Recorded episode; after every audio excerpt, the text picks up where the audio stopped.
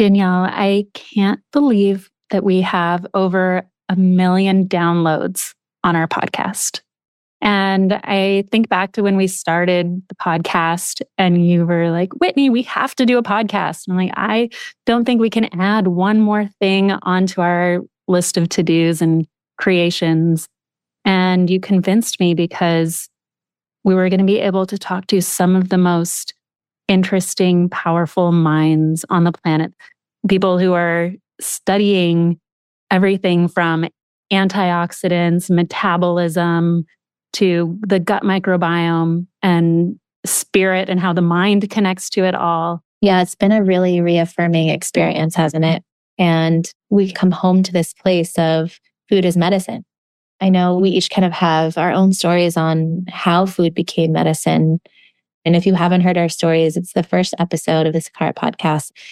The food that we create here at Sakara is designed to transform your gut and your microbiome health. And when you do that, you change everything about who you are. You change your mental health, you change your physical health, you change your spiritual health, you change your cellular health. As you like to say, Whitney, what you eat becomes what you are. Like your body is made up of the things that you eat and drink and think. And what you've learned by listening to our Sakara podcast is that that diversity of ingredients that you're getting into your body changes the diversity of bacteria in your gut, which is the epicenter of your health. And it supports your total body health, not just today, but into the future. And so I want to invite you, if you haven't tried Sakara before, you deserve to feel good. You deserve to feel nourished in your body. And we are here to help you do that. You can find more details and how to customize your own plan on sakara.com and enjoy 20% off your first order of our Sakara Signature Nutrition Program with code POD. That's code POD at checkout for 20% off your first order. Order now.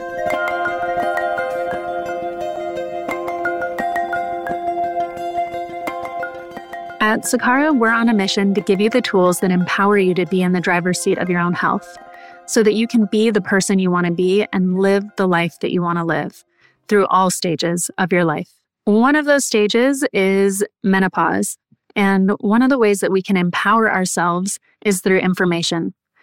This can prove tricky, however, as so few medical professionals have any training around this specific hormonal phase that so many women come to navigate. That's why we asked our dear friend, Dr. Aviva Romm, back on the Sakara Life podcast to discuss some of the tools available to help us take charge of our health through menopause. As a refresher from her first two appearances, Dr. Aviva Romm is a Yale trained, board certified family physician, midwife, and president of the American Herbalist Guild. She's a prolific author on women's well being of all stages of life. Her most recent book, Hormone Intelligence, offers actionable ways to optimize your hormone health and feel truly at home in your body.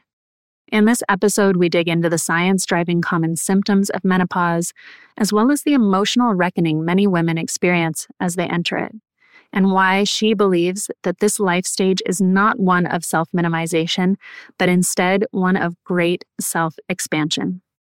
Please welcome back Dr. Aviva Romm. Hi, Dr. Aviva. We are so happy to have you back for, I think, the third time on the Sakara Life podcast. I think it is. I love my beautiful friends. I think you can tell we love you so much. I love you both so much too. You can tell, and now our listeners can tell as well. So, you know that we always start off with a question around mission, but since this is your third time, what's coming up for me is wondering in the last year and a half, What's changed for you about your work and the work you're wanting to put out in the world or the gift you're wanting to give women? Wow, that's such a great question. So for me, so I'm 57. I was actually, I think, 10 years or 12 years younger when we first met. And what's really happening for me in my life right now is this sense of wanting everything I do to be about legacy. Not that I'm going anywhere, I'm not planning on checking out anywhere for a very, very long time. But like when I think about legacy, it puts me in a mind space of what is the bigger contribution I'm making. And it reminds me to sort of stay out of ego and urgency and is this good enough? And any of the worries that often come up when we're trying to do something big. So that's sort of the meta. For me, it's around legacy. And with my work, you know, it's always this deep commitment to women's health. But my two big areas of focus right now are maternal health and menopause. And for the biggest reasons that women are struggling so much with maternal mental health, we know the maternal mortality and morbidity has been going up. So, using my skills and my experiences and 40 years now of work around midwifery and medicine to make a difference in that. And then also with menopause, there are some interesting parallels between birth and obstetrics and midwifery and menopause in the way our culture is, in that these are like really major arcs of our lives. Like we're making these huge transformations and they're completely natural. I mean, yes, stuff can come up that requires a medical intervention that may not make it feel like it's natural, but these are natural evolutionary stages in our lives, but they're so medicalized. And in both of these different stages, women are really not heard, not seen, not given the care that we deserve and need. And often the answers are strictly medical answers. And there are also areas of our lives that as women we largely internalize as medical problems. So whether it's we're pregnant and we're fearful of everything or planning for everything to go wrong, or whether we're in menopause and feel like we're buying into this cultural anti aging model because we shouldn't get older. And I'm not opposed to hormone therapy at all, but everything is like, oh, the best thing you can do is hormone therapy. So, really focusing on these places that women feel unseen, unheard.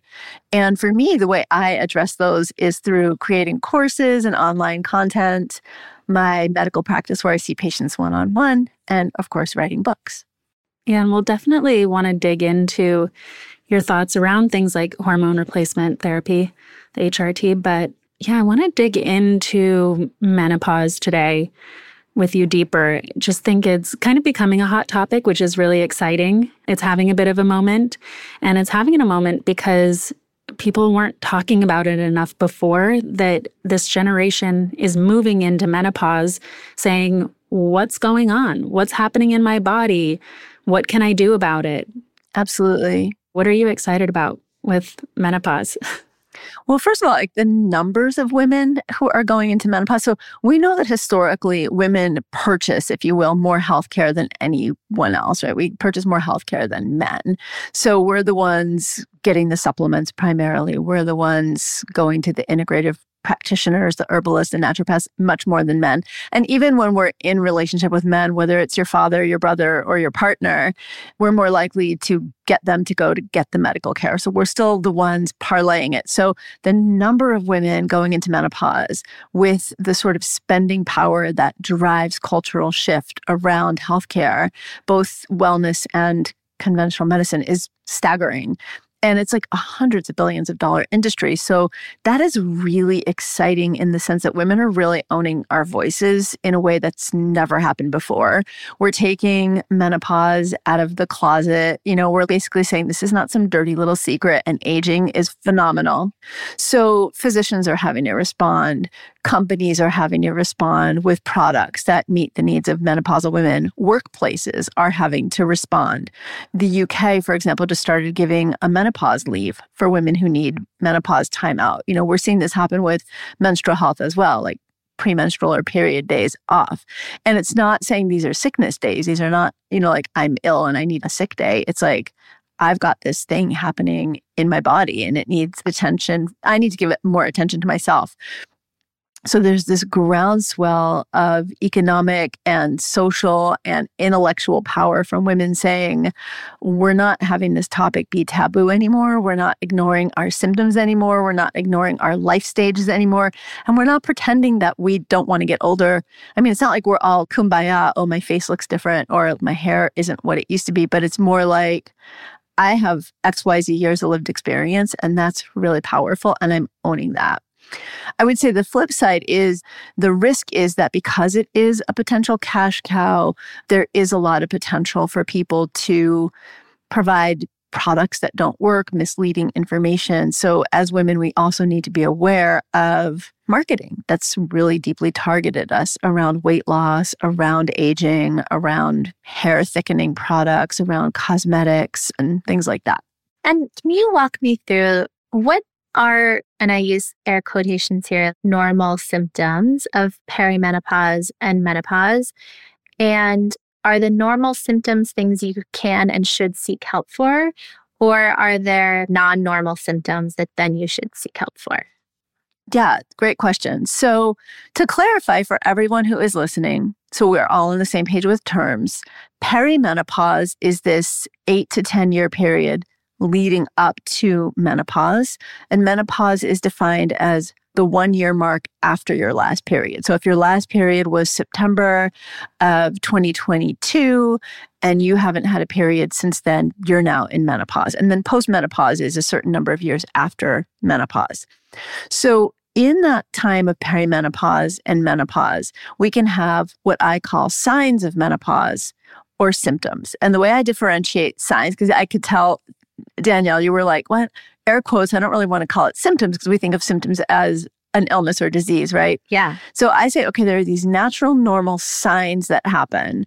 But when those signs get uncomfortable, we can start to see them as symptoms. And then there are actual symptoms that can happen. So the signs of perimenopause and menopause, and it's kind of like a fine line because they kind of blur into each other. The difference being you're either still getting your period or not anymore in perimenopause, women may notice even a few years before they stop getting their periods that their periods, maybe they skip a few periods or their periods become irregular. Maybe they have a longer gap between one period and the next, or maybe then the next cycle, it's like three weeks or they bleed twice that month.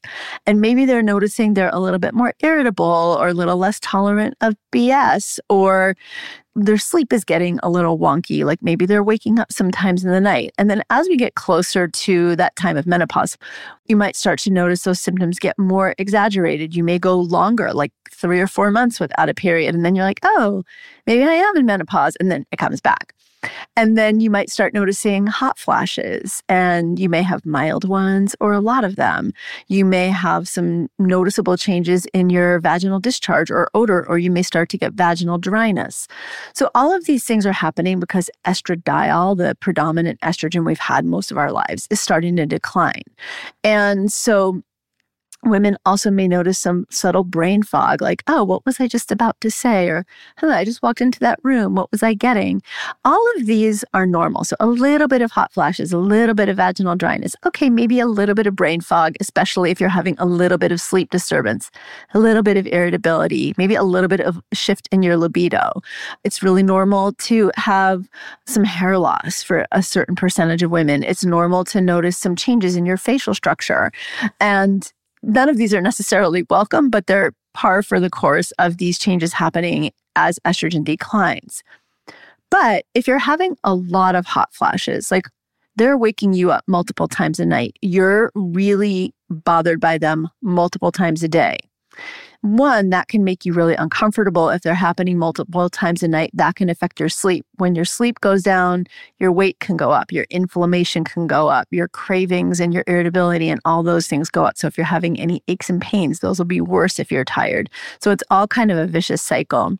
But we also know, for example, that women who have much more severe hot flashes, they're much more frequent or they're much more intense, do actually have a higher risk of potentially having heart disease and breast cancer and even dementia down the road.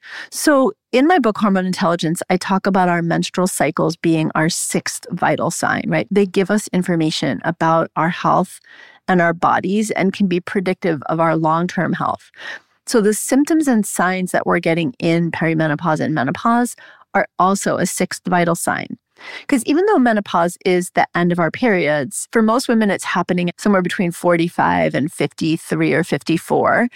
You still have like 30 or more years of your life left, right? Just on average on lifespan in the United States. And so you want to think about that transition being predictive of your later health, your health in your 60s and your 70s and your 80s. So even if you're having symptoms that are more severe and you're listening to this, you don't have to be like, oh my God, Dr. Aviva said now I'm at more risk for breast cancer and dementia. It's more like, okay, pay attention to this. Don't just take it for granted. Don't just let it be. The other really important thing is I mentioned menstrual irregularities being really common, and then your period stops. If your period has stopped for a year, you have not had any blood because you have any bleeding, even if it's like scant, it starts over. But if you bleed after that year, then that can be a sign that your endometrial or uterine lining has gotten too thick. And that can be a symptom also of endometrial cancer. It's much more rare, but any bleeding after you actually enter menopause should be a risk. If you're more than just a little bit forgetful or when your hormones don't level out, you become more forgetful. That can be a problem with your cognitive function. If you are significantly losing sleep to the point that it's affecting your focus during the day or your safety or your driving, that can be an issue. So you want to look at all these different things. Some amount of weight gain is actually normal in menopause, but you want to be careful that you're not becoming pre diabetic or developing metabolic syndrome. So it's all kind of a spectrum of a little bit normal, a lot, maybe bothersome, and a lot, a lot, definitely check it out. And who is your partner? Who is supposed to be your partner on this ride? Is it your OB? Is it your general practitioner? I've felt confused in that, even though, you know, yeah. I'm in this world, but dealing with my postpartum hormones and just wanting to check them out, it was like, you know, is it my general practitioner or do I ask my OB to check my hormones for me? It kind of feels confusing where it's much more clear if you're dealing with pregnancy, who you call. Yeah. So I guess my question is who, and then what are some of the resources that women have during these times? Yeah. So ideally, you would be able to call on your primary care provider. Maybe your family doctor has cared for you since you were in your 20s and now you're in this menopausal arc, and it'd be great if they could keep caring for you. Or maybe it's your OB-GYN or your internist. But statistically, 90% of all medical providers, including OB-GYNs, have had zero, zero, zero, zero training in women's menopausal oh concerns oh and needs. That's so terrible. turning to our OB-GYNs and our family doctors is not necessarily the most optimal place to turn. The other thing, you know, there's this expression if all you have is a hammer, then you see everything as a nail. And menopause, when it is taught about, is really taught about in relationship to hormone therapy and very little else. And when it's taught, it's taught as if it's more like a hormonal deficiency, which it's not. And then the deficiency treatment is hormone therapy. So medicine being the hammer, seeing everything as a disease and everything to be treated with medication tends to turn toward medication. And then for certain things, surgery like uterine fibroids. So I actually think it's optimal to actually look toward women's health nurse practitioners and certified nurse midwives who provide full spectrum work. So, certified nurse midwives and women's health nurse practitioners are trained in the full gamut of women's healthcare. They don't do surgery. Our training in medicine may be a little bit more intensive in certain areas, but they are very well prepared to understand the natural arc of women's life cycles and are much more apt to see these as part of normal physiologic changes that we go through. They're also more likely to be women themselves and maybe possibly somewhere in that arc of the journey. They tend to be less oriented toward just prescribing medicines and more open toward an integrative approach. So if you can find a WHNP or CNM who does full scope, that is a golden way to go. Some naturopathic physicians, if they're licensed in your state and have come through a four year naturopathic college who specialize in women's health, may also be appropriate, though maybe more apt to jump onto things like bioidentical hormones. You can also find an OB-GYN or a family doctor or an internist who has made it their business, like myself, to be knowledgeable about and provide menopause care. So sometimes it's just asking the questions. I mean, I feel sad hearing all of this that, you know, most practitioners are not trained. But I guess thinking back to both puberty and pregnancy, It's a bit I, the same, isn't yeah, it? Yeah, like I guess mm-hmm. on one hand, at least it's dependable. and you really do, as a woman, I feel like, have to do the work to find the people who you can trust with your care. And it goes as deep as, you know, to the literature and the studies. Most of the studies are done on men. In this moment in time where we're talking about menopause more, are you seeing that reflected in the literature and the studies? There's more literature coming out right now because anytime something is a hot topic, people are going to invest more of their time yeah. and attention into it. But you're right to draw the parallel. And with puberty, we're kind of excited because we're becoming women, right? Even though it's scary and there are some changes, we're like, mm, maybe not so fun. But overall, we're excited. But it's still pathologized. Like I was like, oh, I have a couple cramps. And they were like, oh, here's your birth control. Exactly. And then when we're becoming mothers, it's a big change, but we have motherhood to look forward to. It's exciting. Mm. But when mm. you go into menopause, what is our culture telling us is ahead of us to look forward to? And much like with puberty, we're kind of put on the pill for every symptom by our doctors. The same thing happens with hormone replacement therapy. It's basically the menopausal equivalent of the pill. So there's not a lot of new research coming out there's still a lot of confusion. For example, I remember when I was writing my textbook, Botanical Medicine for Women's Health, that was like around 2010 that I did the first edition. Depression was not considered a symptom of menopause. So, a lot of women in menopause experience depression. And what the literature has basically said is that, oh, it's really a sign of just being in midlife. But it's not just a sign of being in midlife, it's also a sign of losing sleep, going through physical changes that can be disconcerting, more inflammation, changes in blood sugar, because that's another thing that can happen. And it does happen in menopause when estrogen shifts. Our blood sugar can go up. We can become more insulin resistant.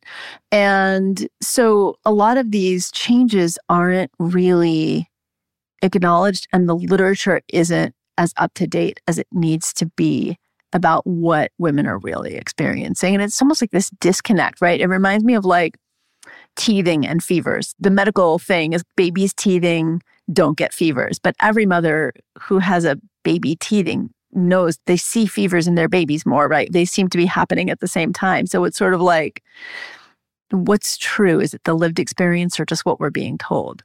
And what would you say is what women have to look forward to after menopause from a more, I guess, evolutionary, like clinical lens, which is what you said, like through puberty, you're like, oh, I have my womanhood now. And through, you know, pregnancy, it's like, oh, I'm a mother now. Well, first of all, I can wear white pants any day I want to. Ever thinking, now I'm like, I really am like the carefree, you know, but don't need a pad.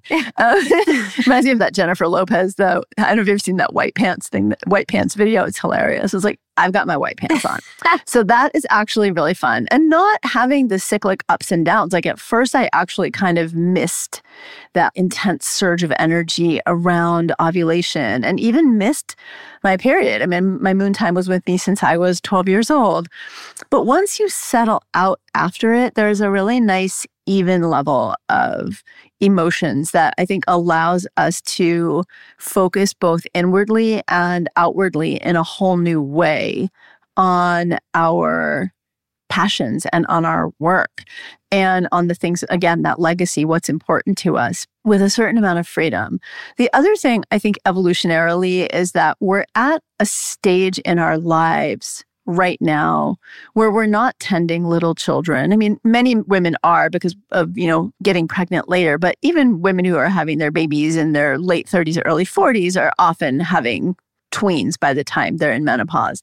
But I think that sort of that inner shift toward not tending tiny ones anymore really does open up a lot of bandwidth and cognitive space.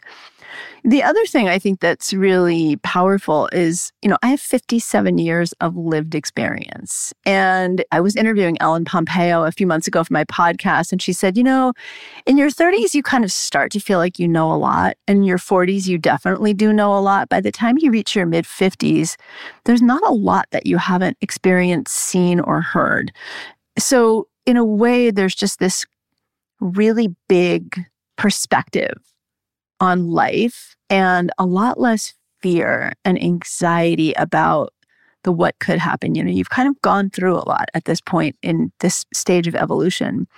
And then from a bigger perspective, when we actually look at the studies on evolutionary biology, there seem to be some really powerful things that happen in terms of a woman's role in a traditional society as the wisdom person. So I talk in this manuscript I'm working on right now on menopause about wisdoming, right? There's this idea of wisening, like getting older and shrunk. And I'm talking about it as wisdoming. We have so much to share, so much of that perspective, so much greater ease and confidence. And also, I think with that ability to be the wise person in the community, you and your kids not being as young and dependent on you, you have a freedom to kind of not give as many fucks, frankly, about what people think about you. So, from a politically active standpoint or a mm-hmm. socially active standpoint or being really outspoken without fear of something happening. Like when my kids were little, I was an illegal midwife. I literally had to have people in my neighborhood on call should I get arrested. And like this was a literal reality of my life. And I remember this woman I knew who's now long past, but she was in her 80s. She was a mentor of mine.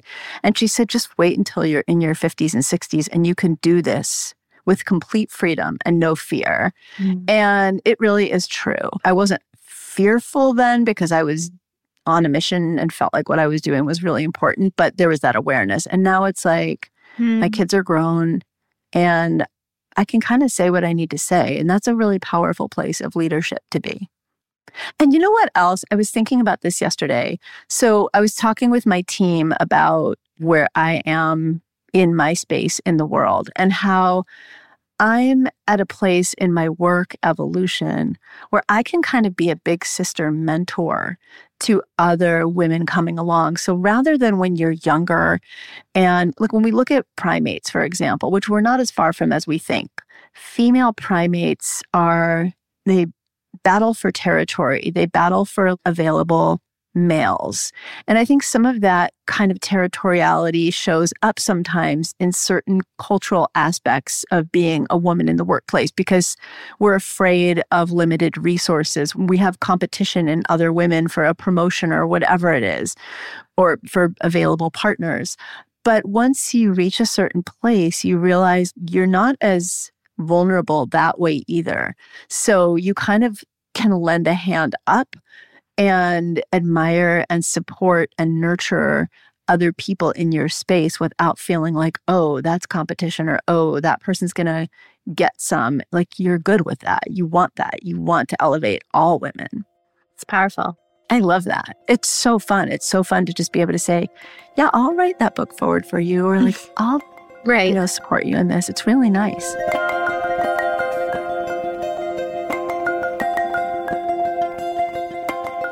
You know, people come to us all the time asking about what is the fountain of youth? So I love to talk about what's the difference between a grape and a raisin.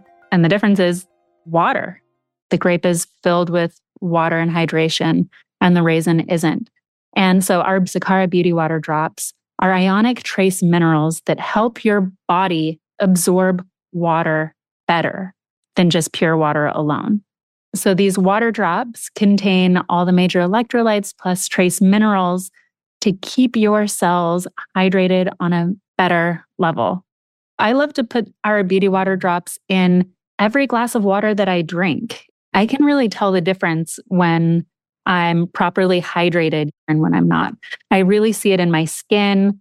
They say that focus and attention is really connected to hydration your brain is made up of so much water that even a small change in hydration levels can change your brain composition. So there's a reason like our parents were always like, you're not feeling well, drink some water. Not just for your skin, but for your brain, for your energy, for your joints, your muscles, your tissues, and other places within your body that we want nice and moist as well. I knew you'd go there, Whit. Had to. For all my perimenopausal women out there. For sure. Go get your drops.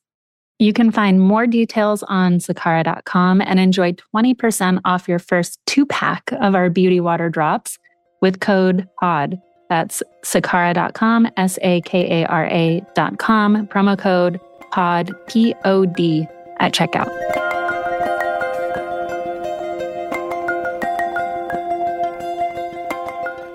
I'd love to take us back for a minute and just can you explain to us what even happens to our bodies as we enter menopause from a hormonal standpoint?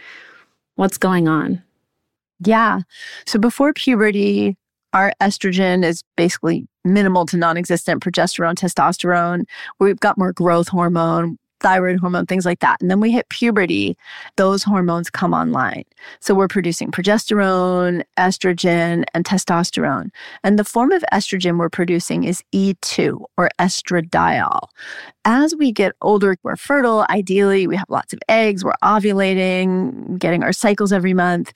And then as we enter our perimenopausal years, that amount of eggs that we have that we're born with, or the potential for eggs, naturally starts to decline. That's our ovarian reserve. It goes down. And our production of estradiol goes down because our ovaries aren't producing it as much. And then eventually, basically, not at all. Instead, we start producing estrone, which is a less potent form of estrogen and that binds in different ways to our estrogen receptors. So, the estradiol that we've been producing basically since we were 12 or 14 or 16, whenever we started getting our first cycle, all the way till menopause makes us feel juicy. It makes our breasts grow. It gives us nice curvy hips. It feeds our brain. It keeps our bones strong. It keeps our vaginal tissue lush and lubricated. It just kind of creates this juicy flow. And it manifests in many, many ways. It supports our heart function. It supports our metabolism, our energy our progesterone is being produced and it helps us sleep really well. So when those start to go down, we start to see symptoms that happen in the systems that were kind of being lubricated and supported and protected our joints. So estrogen actually lubricates or helps to lubricate the spaces between our joints. So women may experience more joint aches and pains. So, as that estrogen goes down, as that progesterone goes down, all the functions and the sort of buffers and juicy feeling and ease that it gave us kind of goes down with it. It's not that we're not producing estrogen, though. We're still producing estrone. It's not that we're producing no progesterone or no testosterone. It's just much less. So our hormones are much more around our thyroid hormone, although that starts to shift also in menopause. So as these things are happening, just the signs and symptoms of those things start to show up. And where does the weight gain come from in all of this? This is a really interesting question and one of my favorite topics. So, in full transparency, I have basically been the same weight my entire adult life, other than when I was pregnant and then breastfeeding, I'd go back down to that weight. And in the four years since I've been in menopause, I've gained eight pounds. I have not changed my exercise, my eating, anything. And it's funny because all the years that I've been talking about menopause to women for decades as a midwife, as a physician, as an herbalist, and I always talked about the importance of weight gain in menopause, that if it happens, and we're talking about like five, seven, eight, ten pounds. What's happening is that, remember, I said our ovaries aren't producing estrogen anymore. So the way our body produces estrogen or that estrone is actually in our adrenals and in our fat tissue. So, in order to protect and buffer you from that declining estrogen and to keep your bones and your brain and your heart and all the other functions that estrone also supports healthy, your body actually puts on some weight.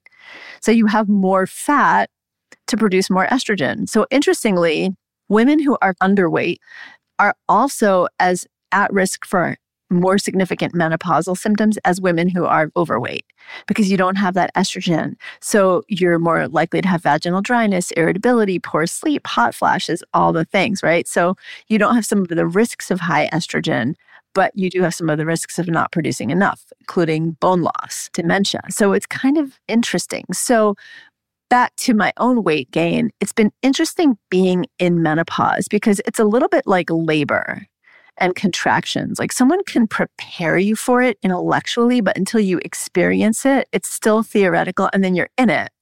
So I will say being a woman in menopause and watching some of my facial features change or gaining the weight, it's not actually easy in a culture that is very thin driven and very ageist and very anti aging oriented.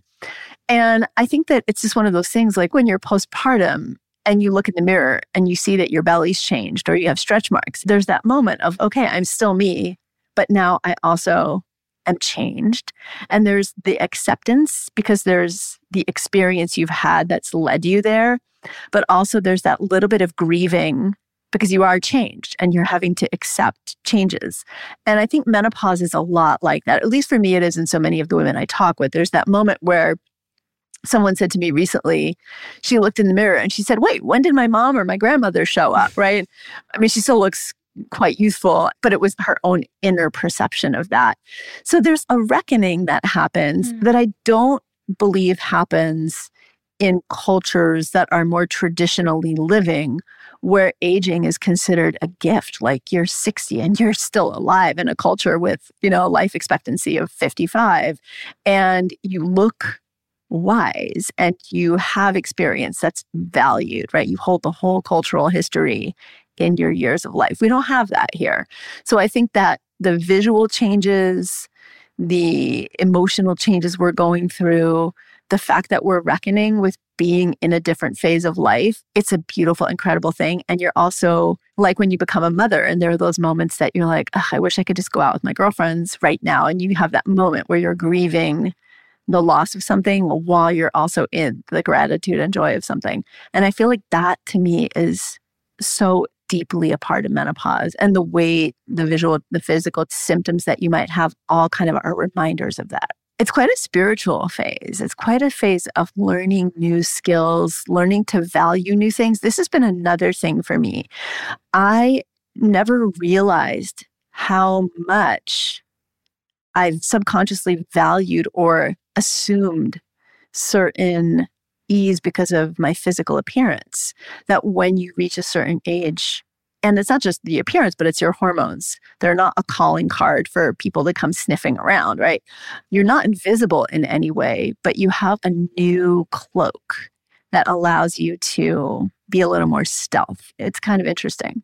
It's so interesting. And I have a couple of friends who have been recently through menopause and I'm interested to hear your take on the libido part because mm-hmm. my friends who have been through it, I think, are strangely, or maybe not strangely, feeling like sexier than ever when mm-hmm. that's not the narrative yeah. that we're told. And I feel that way about motherhood. Like, I've never felt sexier than I feel now. Yeah. And growing up, it was like, oh, you know, once motherhood hits, you know, sexiness is out the window. Yeah, it's so different for every woman. It's so different. And, you know, I know so many breastfeeding moms who are just like, I am touched out.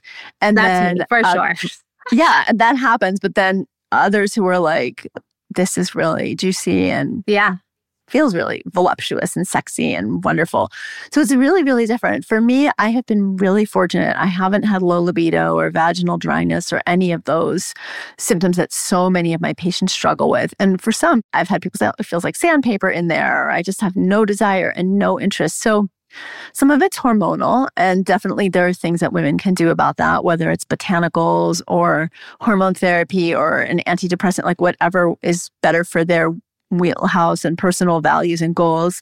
Some of it is interesting by the time a woman enters menopause, especially if she went into menopause naturally. We're not talking about medically caused menopause.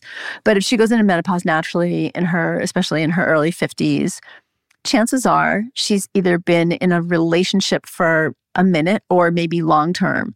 So sometimes it's like she's looking at her partner going, um, yeah, that's not who he was or she was when they were 30. It's much more likely in a heterosexual marriage, from what I understand and have seen, to have that like, ooh, because if you're with another woman, you're kind of aging similarly and there tends to be more compassion. But if you're with mm. your partner and, you know, they had hair and were fit and all the things, and now you're looking at them going, ooh, not so much, that can have an impact. And also, the other thing is if you've been in a relationship, whether it's with a long term partner or multiple partners, and you've not been someone who can ask for what you need sexually. It's just not something you're comfortable with, or you're with partners who aren't thinking about your needs sexually or aren't responsive to your needs sexually. It can be hard to talk about what your new needs are. So, for example, a lot of women who are in menopause and also in long term relationships, this goes for both of those together and independently, may not have the sexual drive but have responsive libido. So for many women, they don't feel like getting things going, or they're not thinking about it, or they're not in the mood. But if their partner brings them a gift, or does something really kind, or massages their feet, or initiates sex with a little more romance, they actually are very receptive and then respond to that receptivity for a lot of women, they're just fatigued. You know, they're taking care of teenagers or older kids or younger kids. And now they're sandwiched between that and taking care of adult parents. And they're just burnt on like human contact. And so when they have that alone time, they very much want it to be alone time. And some women are fatigued because they're just not sleeping. You know, they're waking up four times a night. So they're just like, I got to go to sleep and see what sleep I can get. Or they're waking up one time a night for an hour and a half. And then for a lot of women, vaginal dryness is a really, really big libido crusher. So they may have the desire, but they don't feel like they can go anywhere. So, so many variations on what's causing it. What can women do if they're experiencing vaginal dryness as one of their symptoms? Yeah. I know you can't treat and diagnose people over our podcast, oh, but I'm happy to share.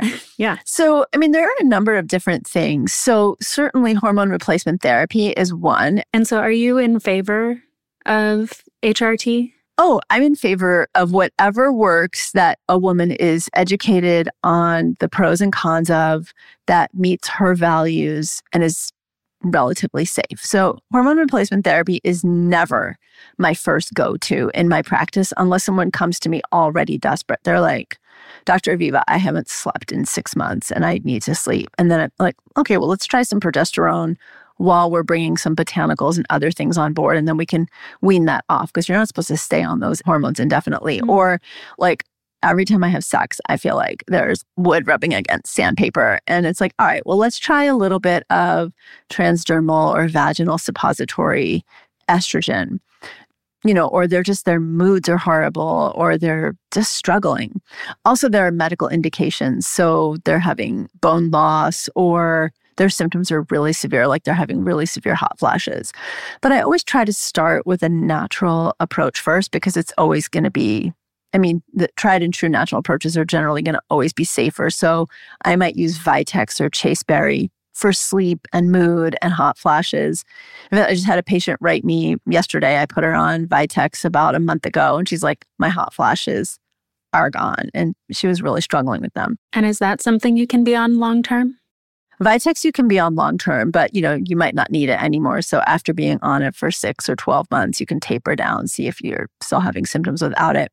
There are also some great topicals. There's something called hyaluronic acid, which I'm sure you two have heard of, and that is a wonderful vaginal lubricant and suppository or you can use it as a cream. There are many different ways to use it. So do you just take your face serum and serums, you can use it as a lube during sex, that actually not only acts as a lube, making things more slippery and moist, but has been shown just the way using estrogen does to actually help rebuild some of that vaginal lushness, if you will, that vaginal tissue plumpness.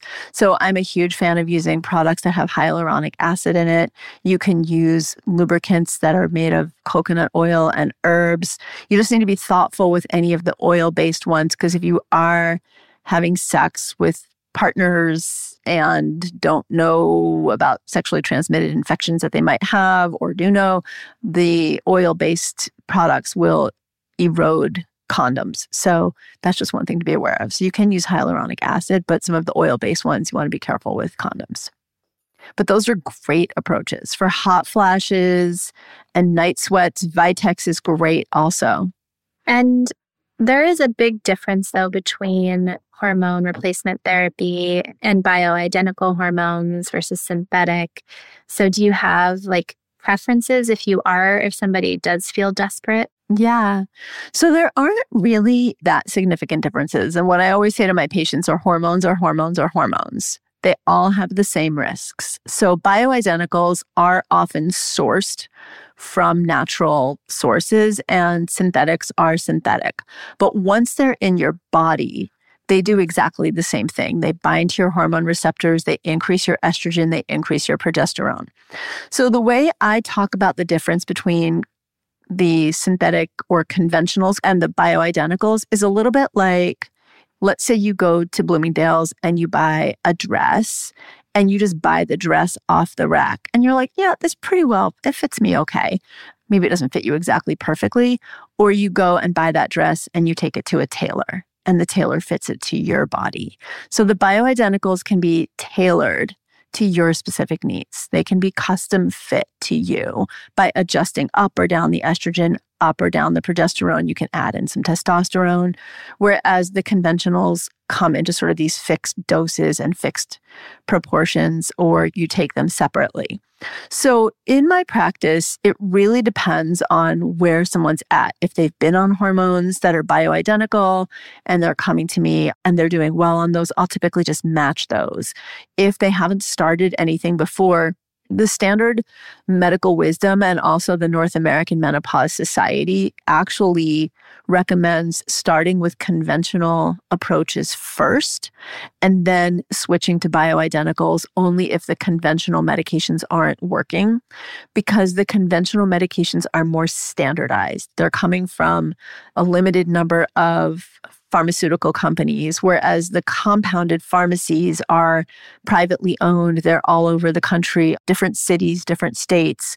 So they're formulating from a variety of different products. So you have a little bit less control over the quality and what's in them. So I typically work with Women's International Pharmacy. To me, that is the one that's been around the longest and I consider the most reliable when I do use bioidenticals. And I do, I use them in my practice. And the thing with hormone therapy is it is really important to remember that hormones are hormones are hormones because I have had patients who have gone to integrative doctors, have gone to naturopaths, have gone to functional medicine MDs and other types of prescribing doctors who have put them onto bioidenticals, saying that they were more natural and safer. They're not safer, they're the same.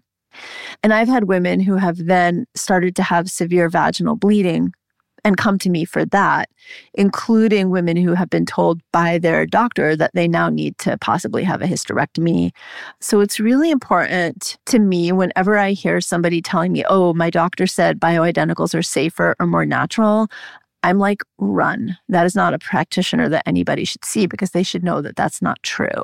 When bioidenticals or conventional hormone replacement or menopausal replacement therapy is used as it's called now, it should be done in the lowest possible dose in the most appropriate forms. So, like, the least risky form of estrogen is using it transdermally. The second least risky is using it transvaginally, like a suppository or a cream. And then the most risky is taking it orally, and sometimes bioidenticals are prescribed primarily orally. So, knowing that is really important. And then knowing that you shouldn't take it indefinitely. Like, there are ranges of times that it's safer. But once a woman's been on it for like 10 years or past the age of 60, the risk does go up. So, I always take women off of it and try to find alternatives, whether other types of pharmaceuticals or botanicals and supplements and lifestyle that work. So it's actually a lot more nuanced than we're led to believe. And you guys know me. I mean, I'm the woman who's had like three of my four babies at home, me and my husband. I am not super conventional here when it comes to healthcare, but when it comes to hormones, I think we really need to be because they do have risks. Yeah. And all of this just makes me think about how much pressure we put on women and society to not only kind of push on through these hormonal changes, but downright like rewind them, you know, yeah. like stay youthful and that kind of lack of honoring and reverence for women in their older ages. I Yeah. am such a fan of Golden Girls. I've been watching it since I was little. It just Oh my like gosh, I love that. love this show. Now, when you look back, all those women were in their 50s when the show started. Yeah. And now, if you even just look at whatever the new Sex in the City is, these women are actually in their early 60s and they're supposed to look like they're in 40. It's crazy. Yeah. I've been listening to Julia Louis Dreyfus's podcast, Wiser Than Me, and she's interviewing women who are like Diane von Furstenberg and Jane Fonda. And these are women who are in their 70s and 80s and they're kicking it. You know, Isabel Allende is 80 and she was talking about her new husband and how she uses chocolate blueberry CBD for relaxation for her sex life. And it was just like, So refreshing. I'm looking at these women going, they are amazing and sexy and smart. And I'm like, I don't know. I think when I was in my 20s and 30s, because I was a midwife, I've always had reverence for women in these wisdom years, in these silver years. But my appreciation for them now is so great. I just love hearing these stories. And, you know, like listening to Jane Fonda, Julia Louis Dreyfus asked her what's the most important gift of wisdom that she could give younger women. And she said, stay strong physically. Like, stay strong, stay flexible. She said, all of the working out, like all of that now at 80 something, I can bend over and pick up my grandchild. Yeah, they're standing in their power, which I think is the sexiest. Absolutely. And you know, I had this revelation. One day I was in the shower. This was maybe four years ago, three years ago. And I was washing and loofahing and doing all the things. And I was looking at my body and just noticing some changes in my body. And not like a lot, but a little bit. And I remember having that sort of self judgy thought. And I thought, oh my God, if at 54, I'm still judging my body, like when does this stop? And when Yeah. does the body love start? And that was a huge turning point for me. And I realized when we're in our 20s, our 30s, our 40s, we judge ourselves. And then you get to like 40 and you're like, oh, my 20s. You get to 50, oh, my 40s. And I realized like at 80, 57 is going to feel really young. Like to someone who's 67, 57, you look and you go, that's really young. So I feel like it's partly also about not thinking about age. Diane von Furstenberg talked about how she doesn't ask people how old they are at any age. She says, How long have you lived? And to me, that's such a powerful message. Mm. I love her. Talk about a woman that embraces like her own individuality. She's, Yes. she's so amazing. Well, we love you so much. Thank you for all of your wisdom and in so many ways being such a mentor to us. Oh, thank you. I love being here with you again. So we like to end with light work. So just some homework to share with everyone to maybe work on some of the things even that you mentioned today, like loving our bodies or whatever comes to you.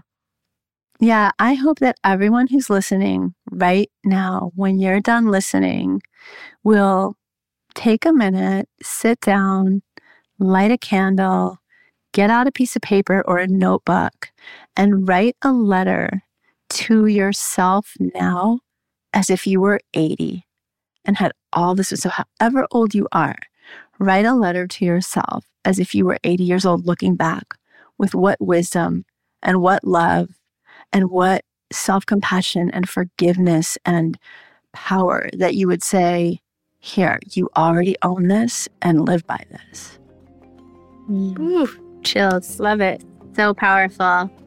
Thank you later. so much, Aviva. Oh, love you best. both. Love you so much. Thank you. Mwah.